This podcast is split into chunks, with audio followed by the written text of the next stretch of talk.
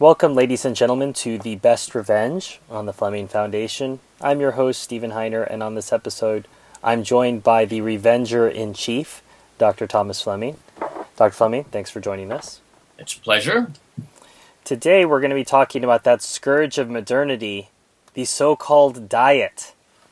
And uh, I don't know if there's a, even such a word really here in, in France, Dr. Fleming. When you explain that there's uh, these diets, they, they sort of uh, scrunch their eyebrows. They don't really understand what an American means when they talk about a fad diet.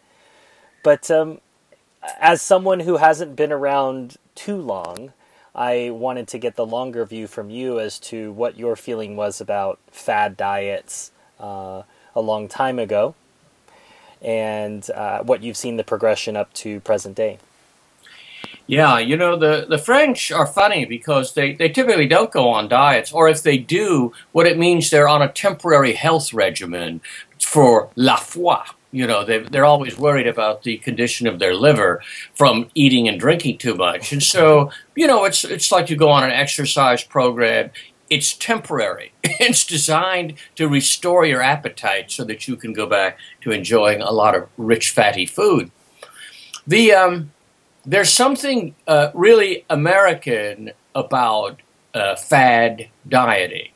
It obviously many societies have had have had um, uh, restrictions. Many societies have been very concerned about being healthy. The Egyptians were, were they weren't health obsessed, but they didn't they thought being fat was a kind of sinful condition, and they would ridicule fat people. The Greeks thought being fit was a, was an important part of their life, as did the Romans. That's quite different from the American fad diet, which is it exists in so many different forms.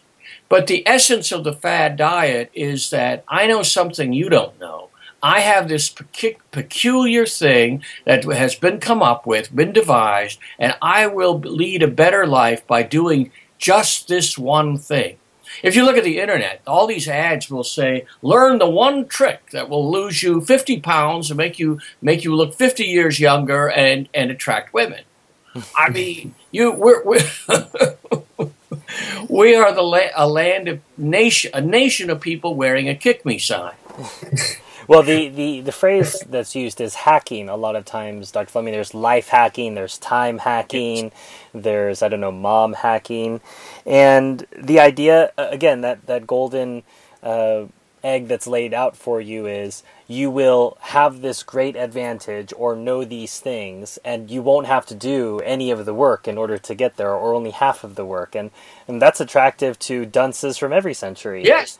Well, you know, uh, it used to be back, back in the 50s, if you turned on the television or you hear on the radio, uh, they, they would they tell you the you know, the, the, the great classical mu- movements, movement, moments of the great classical music. Get a quick, a, a quick shortcut to a broad knowledge of classical music. Da da da da. Yes, that's Beethoven's Fifth Symphony, and this and many other treasures are available for. You know, and, and some dunce was going to, you know, pay his uh, twelve ninety nine and become an overnight cocktail party expert on serious music. Now the trouble that all that's funny. Diet diet uh, fads, of course, can be quite dangerous. I read an article the other day that a Houston doctor has been reporting uh, some r- real, ser- really serious neurological side effects of various fad dieting, especially various weight loss programs. Even scurvy, which is a serious vitamin C deficiency, that you know produces some very very bad symptoms, starting with just tiredness and listlessness, but it can can go quite bad. Uh, scurvy is rearing its ugly head because there are people who are not eating fruits because there's too much uh, sweet in them, uh, sugar in them.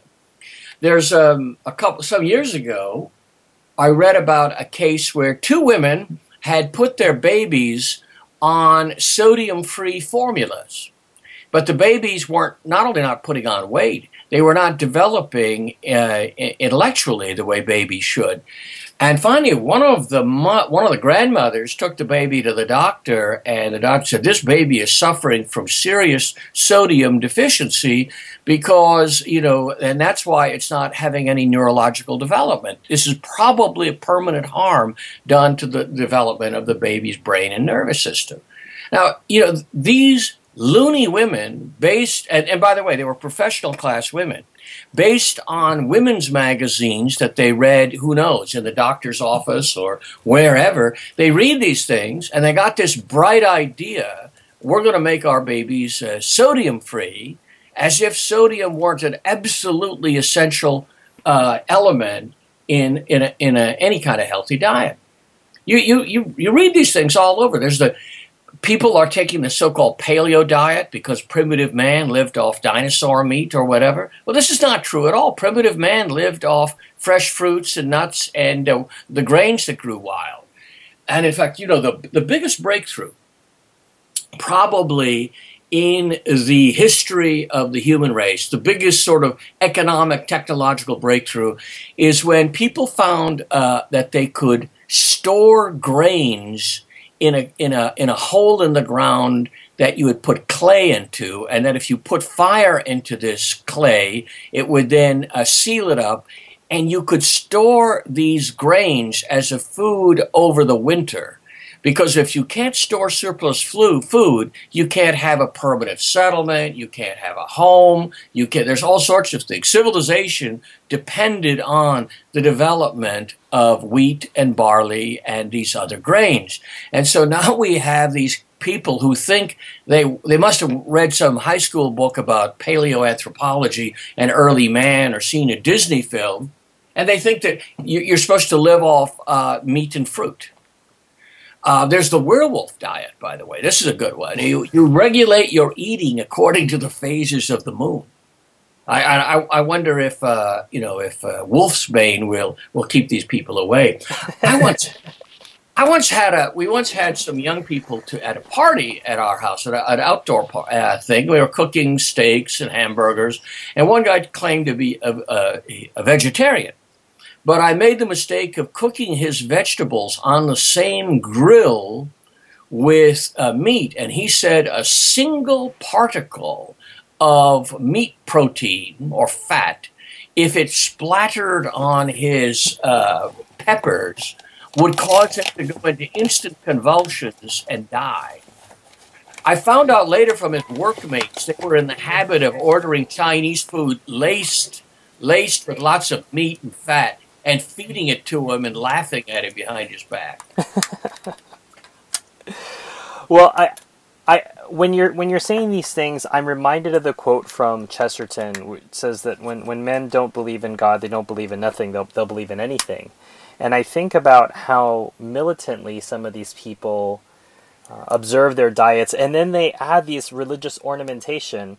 I'd only recently, I know in the preparation for the show, you had mentioned this the existence of uh, meatless Mondays. I had only recently found out about this phenomenon. I thought, oh, that sounds curiously like uh, fish on Fridays for Catholics. I wonder where they got that idea. and um, that that they have to take a, a sort of religious uh, devotion to these diets because it's taking the place that a religion would have in which you'd have seasons in which we eat a certain type of food yeah. or we have certain cakes or in fact we fast because it's the ember days or we you know it's the it's right before a major feast. So we have in a certain way as catholics we're a bit spoiled. The liturgy helps to regulate our, our diet in a certain way but vegans don't. So vegans have to make up their own stuff yeah, the the um, it, it, it, it, has been observed many times, and Chesterton among them, that the real the real uh, driving force of uh, Western culture since the since the early 19th century has been to find substitutes for Christianity, whether in art or in sports or in heroic politicking or you know Wagnerian music, whatever it is or, or uh, especially uh, uh, millenarian political movements. Um, it's it's it's we have to we have to live. Man, man, is born to be a religious animal. He can't live without religion. but you know, religions that evolve over time or are happen to be based on something true, th- those religions are quite different from the strange cults that grow up when people turn away from their religion. You know, one of the biggest vegetarians of the 20th century was was Adolf Hitler, because Hitler was obsessed with you know physical purity and uh, his his uh, his own personal diet physician said after the war that he had a model diet. He never ate meat. He was you know and, and such a kind man to dogs and children also. Um, no, because not this kind of looniness. Uh, they they all uh, go together, and it has it gets worse as time goes on. You know, in the 19th century, there was, of course, a ton of this stuff um, like um, today we eat graham crackers without thinking too much that uh, graham flour was invented by an early 19th century American Presbyterian uh, minister. And he was a big advocate of temperance, you know, no alcohol, women's rights. He was a vegetarian, uh, abolitionist. I mean, whatever whatever craze there was floating out there in the air, and uh, Graham believed that you had to eat unprocessed flour. And in fact, uh, he, he and a guy named William Metcalfe founded the Vegetarian Church just before the war between the states. Their object, their object was to gain longevity by minimizing stress, and by stress they meant pleasure. And so one of the object, one of the advantages of eating food made with graham flour is that it would depress the sexual in- drive. And in fact, the same thing is true of uh, the Kellogg Empire, which was not just cornflakes, but you know they had a spa and a diet center, and people would come and to be cured of all their mental and spiritual ills. So again, this uh, uh America really is the land of the fruits and the nuts we have, we have been doing this. You know, if you if you look if you look in the in the like uh, America in the 1830s, 40s, 50s, uh, you've got all these cults breaking out. You know, you got the the Mormons, and of course, the Mormons have their own uh, dietary restrictions, which are totally capricious. You're not uh, you're not supposed to uh, drink coffee or tea. And I've asked a Mormon, well, is that because of the caffeine? So can you drink Coca Cola? and they and well, uh, you know, the Blessed Brigham Young didn't uh, didn't because because this does not come from the Book of Mormon or from Joseph Smith. It's an invention of uh, Brigham Young. And they'll say, well, if you're really a good Mormon, you won't drink decaffeinated coffee and you won't drink caffeinated beverages. So you're left basically with 7 Up.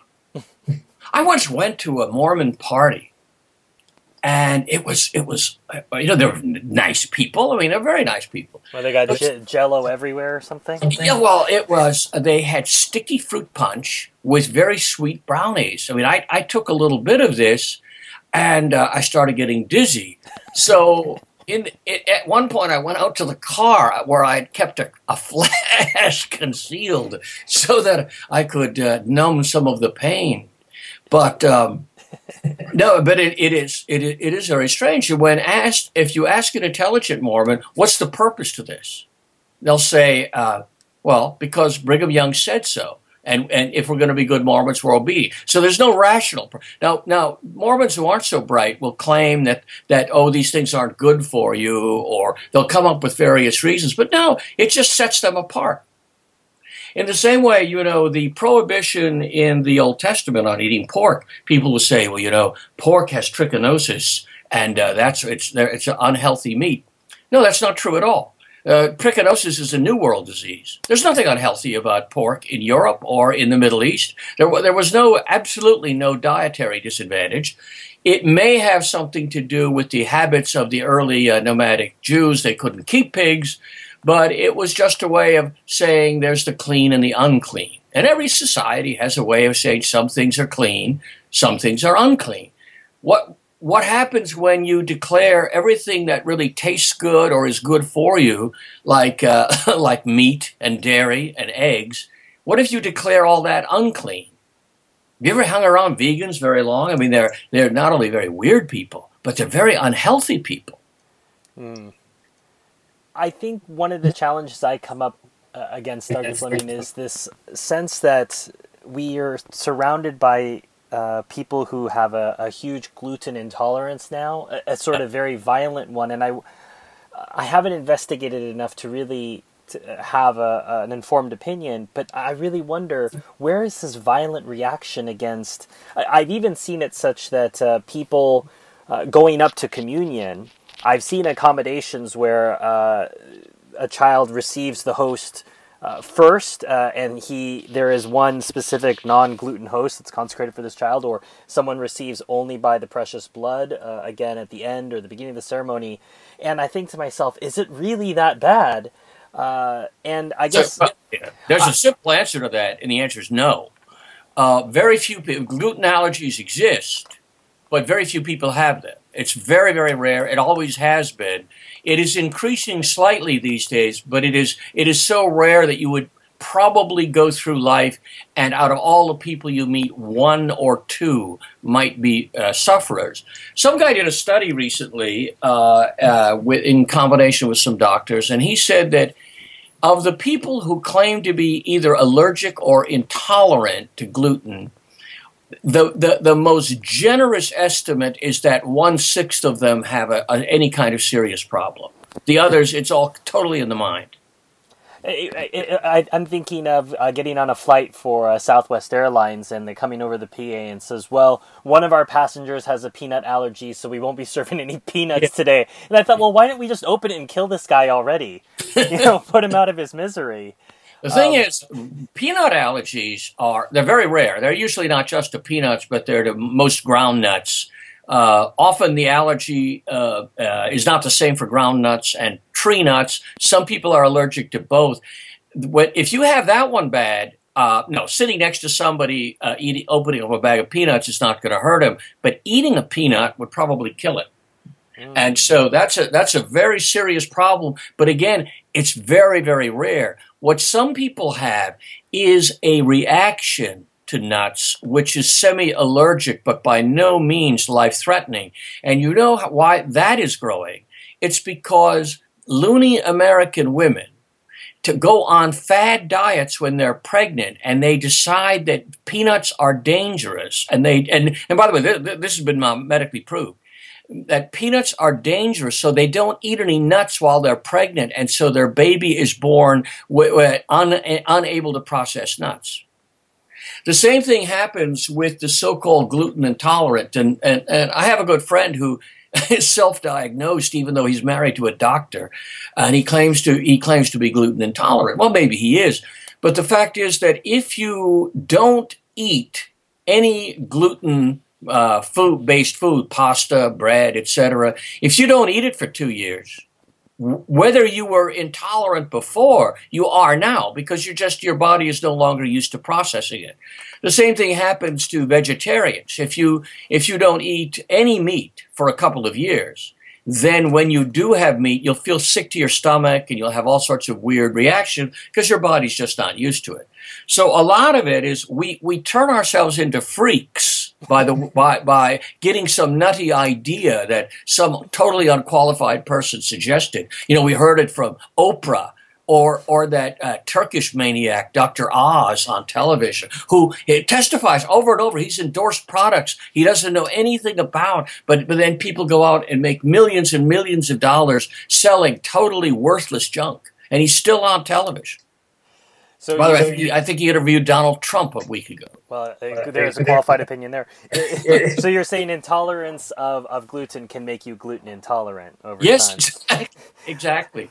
Now there are, um, and most people who are gluten intolerant are not allergic. There's a big difference. In other words, if you um, allergies don't make you sick to your stomach. Allergies make you break out, or you can't breathe, or you have you know you have rashes. Whereas most people who claim to be gluten intolerant, they, they get stomach aches or diarrhea. And that there, the solution really is mo- moderate consumption of the product will reduce will reduce the symptoms. I mean, it's just it, it, it is it is so so uh, crazy. People will go on you know uh, like a uh, a no carb diet for a while uh, in order to lose weight, and the, when they're through with it, they find that uh, high carb uh, food products like like bread or pasta make them ill. And then there's of course this crazed idea that you know mankind is not supposed to eat this.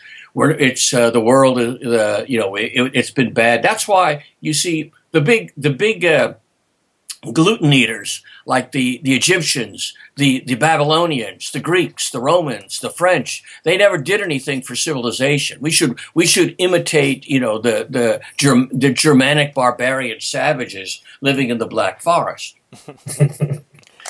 well, I, would you agree though with me, Dr. Fleming, that we the, my perception is when I was younger, which wasn't that long ago I just didn't even hear about this. No one would mention, "Oh, so and Jimmy's on a on a gluten free diet, so we can't do such and such." And whereas in the last five or ten years, I'll hear about this, or I'll have dinner with someone. Someone says, "Oh, I can't eat this," or "I can't eat that." And I, when I was younger, I never heard this, and I just feel that this is on a rise. Do you do you feel that this has been true? And and I, I wanted to get your um, secondhand reporting from what Garrett may have been observing on the professional side and what he's had to deal with uh, with his customers. Yes, well, it's it's it's definitely uh, you know it, it, it, it, it's a craze like transgenderism. It's just one of these self-destructive t- things that enter into the urban folklore. I was with my, our son Chef Garrett in uh, in Sicily some years ago, and some people there was a, a, lady there who there was one lady who actually had a seri- uh, has a, celiac disease and she doesn't run around co- talking about it or complaining about it. She just sort of avoids things. And uh, but there was another person who had been on every other fad diet and was now gluten free and and so um, but then somebody had the bad taste to say but didn't you have cancer a few years ago And she said, Yes, but that's before I learned about these new food fads that I and new things that I have to eliminate from my diet. You, you, these, the, this is what they live for. They live. It, it's like the the portrait uh, in uh, of in Theophrastus of the superstitious man. You you know everything that happens. You know a leaf falls on your foot and you say, Ah, this means something. It's a const in a in a world stripped every day more and more, a world without meaning, we have to come up with weird rituals and prohibitions that to as as we were talking earlier to replace you know orderly regular religion. So dieting is as you say a secular form of fasting, but it's not really secular. It's uh, it's it's uh, it's cultish and religious cults always they have to control you. So they have to say um, you can have 20 women or you can have no women. You uh, you or uh, you like the shakers no absolutely no sexual activity. Or uh, the unification church with mass weddings. Control of sexuality and family life is what is the hallmark of a cult. And this is where this is a cult aspect of mormonism because not only were they traditionally allowed to have many wives, but also, you know, they the Mormons tend to divide families up. They have special meetings just for grown men, for boys, for girls, for for, and for married women, and uh, because this allows them to exert more control over the family. They're not a they're as cults go. It's it's a a lot of Mormons are fairly normal people, but nonetheless, nonetheless, the diet, the, the weird diet is is usually a sign Fasting in a religious community is corporate, it's collective, it, it ties a people together. But fad dieting creates a sect. It's like the Jehovah's Witnesses who can't celebrate birthdays or, or Christmas. It sets them apart and they feel different. They feel peculiar. And uh, that is not a wholesome feeling to encourage.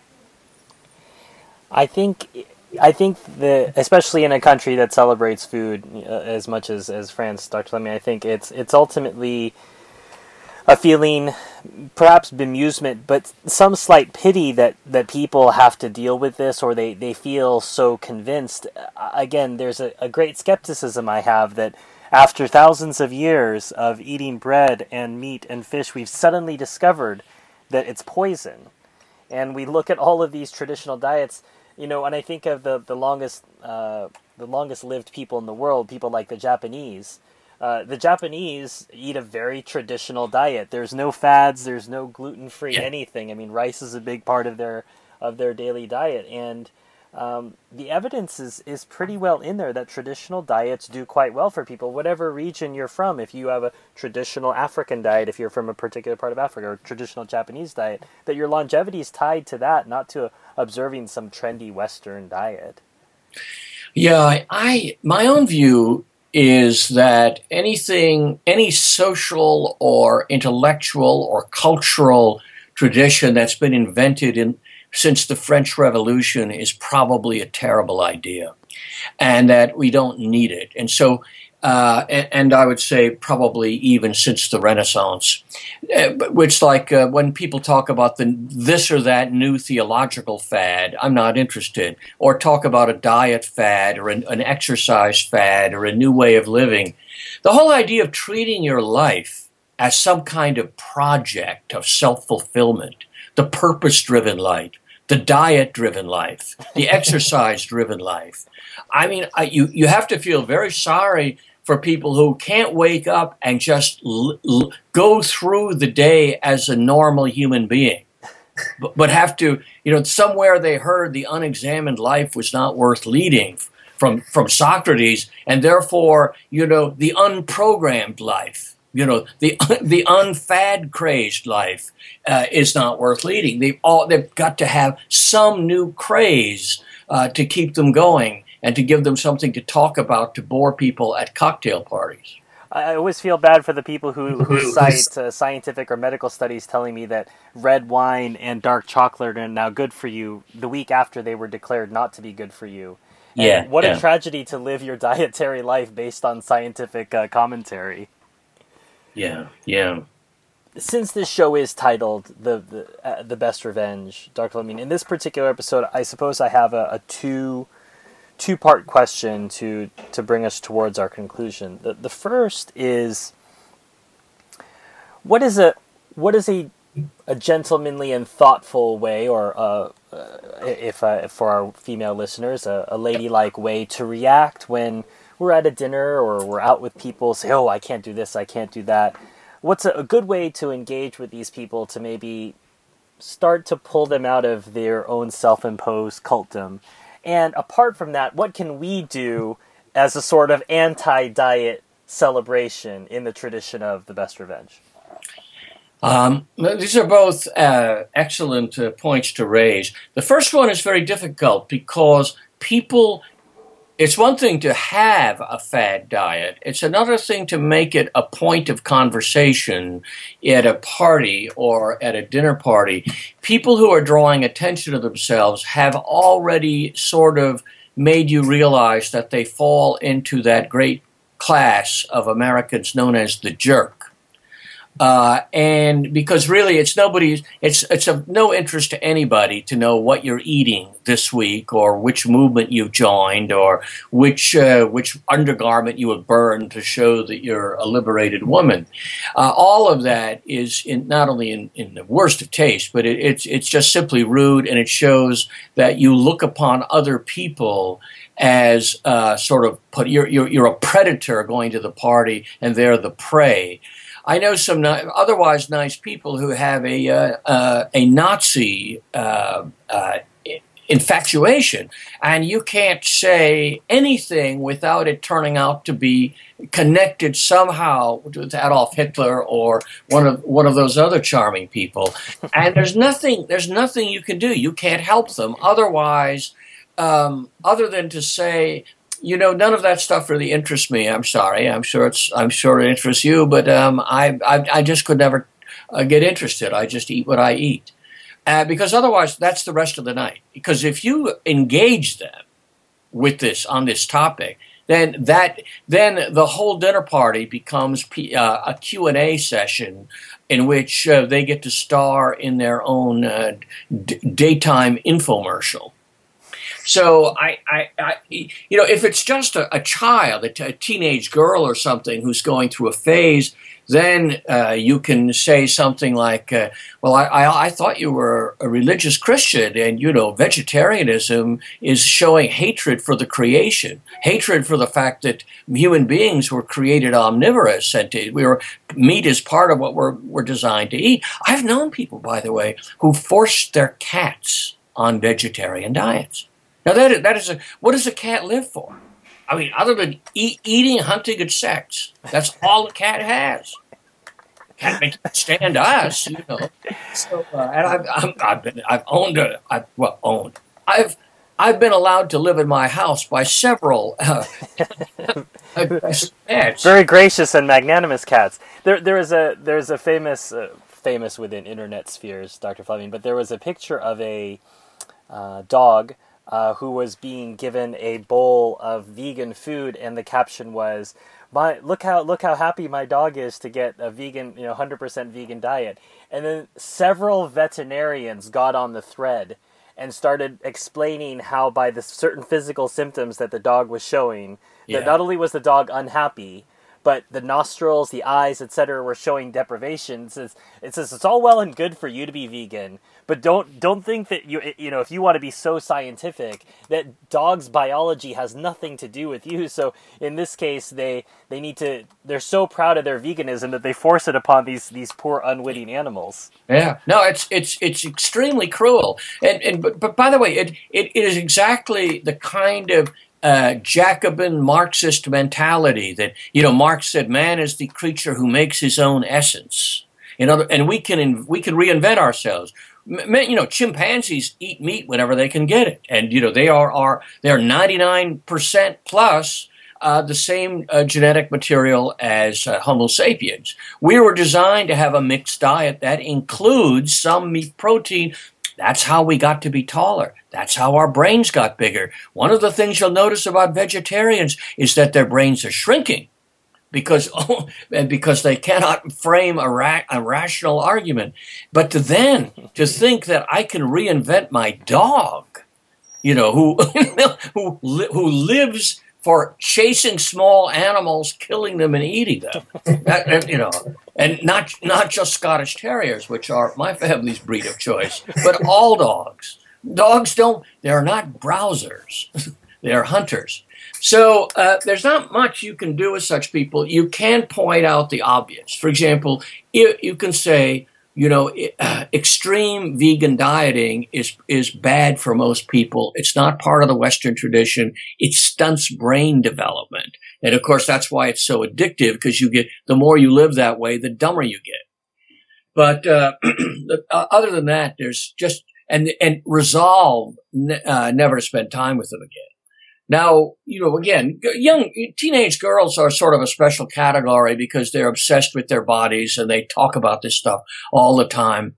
We would, uh, our sons' girlfriends would come to dinner and they would all, and inevitably one of them would, would be a, would be a, a vegetarian, but they'd be, but they would stare you know, at the at the meat on our plate. And after a while, before long, they're they're they're grabbing a quarter pound of bacon.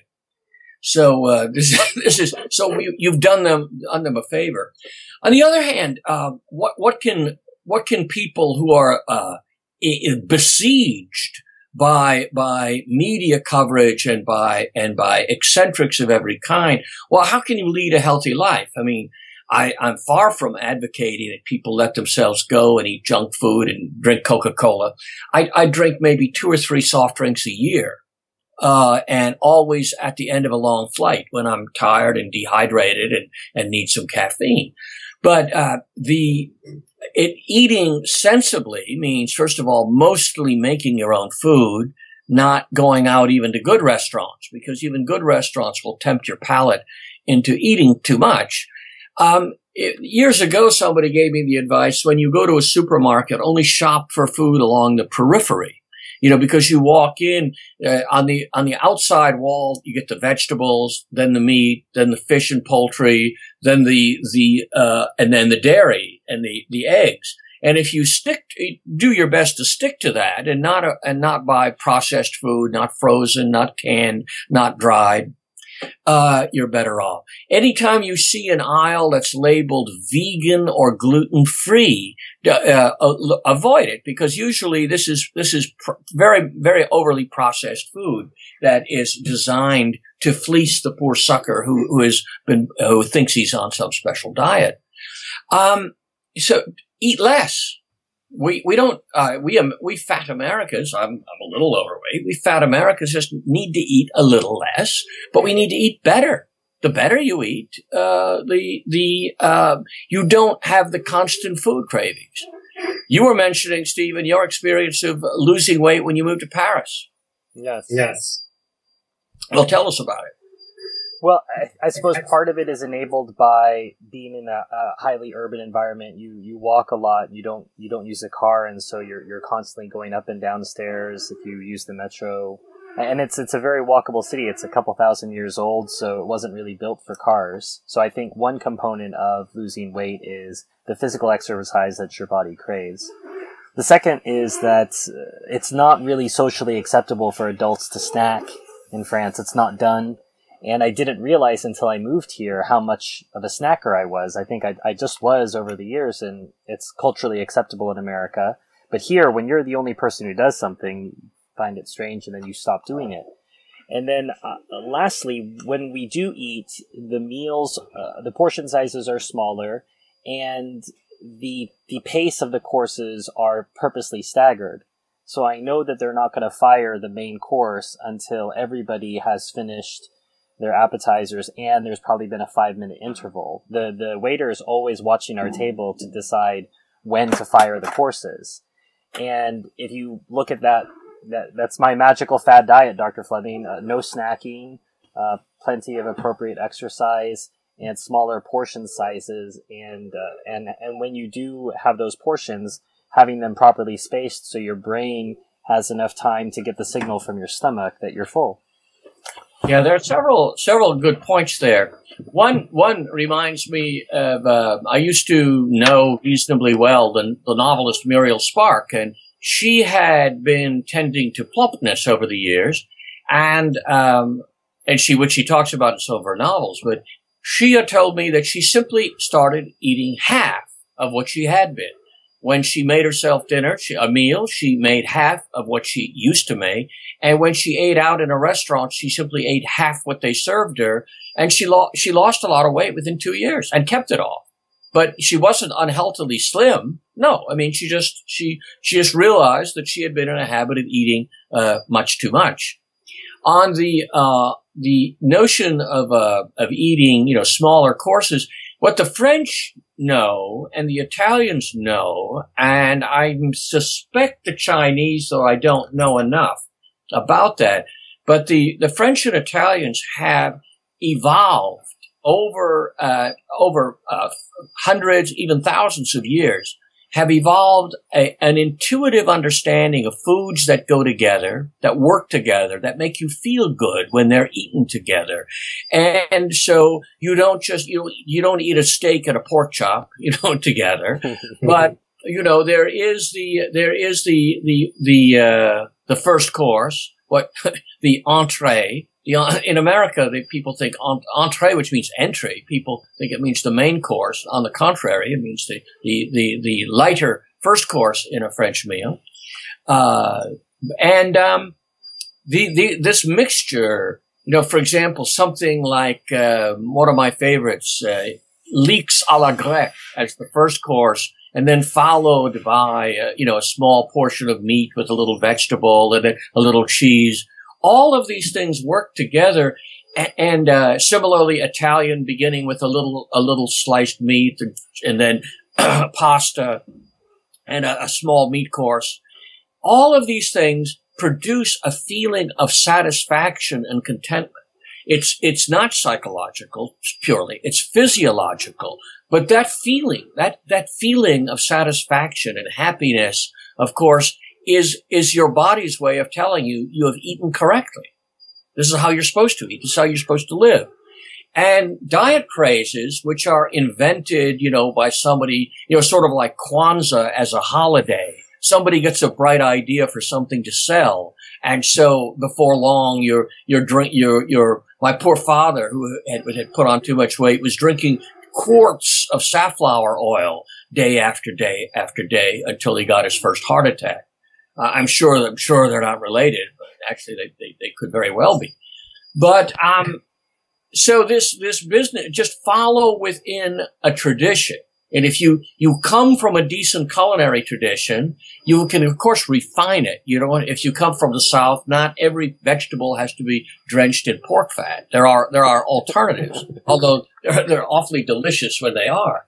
But there, there are ways of eating, uh, uh, you know, in, in a balanced way that pleases the palate, makes you happy, turns, turns the, the, the eating into a kind of pleasant convivial ritual in which everybody walks away delighted. I mean, as opposed to st- sitting in front of the TV and cramming uh, huge amounts of uh, of, uh, um, of, of, meat and uh, fr- uh, fried starch into you. I mean, uh, speaking of contentment, Dr. Fleming, I-, I, can't think of any healthy preparations, but I will tell you, fried okra, collards, and sweet potato pie will will comfort me until my grave. I'm sure. We don't have well, a lot of that on this side of the Atlantic. No, it does. It, you know, we, the other night I made uh, my wife and I made uh, made o- uh, okra gumbo, and it was uh, I forget because even up here in Illinois, you can occasionally get decent decent okra.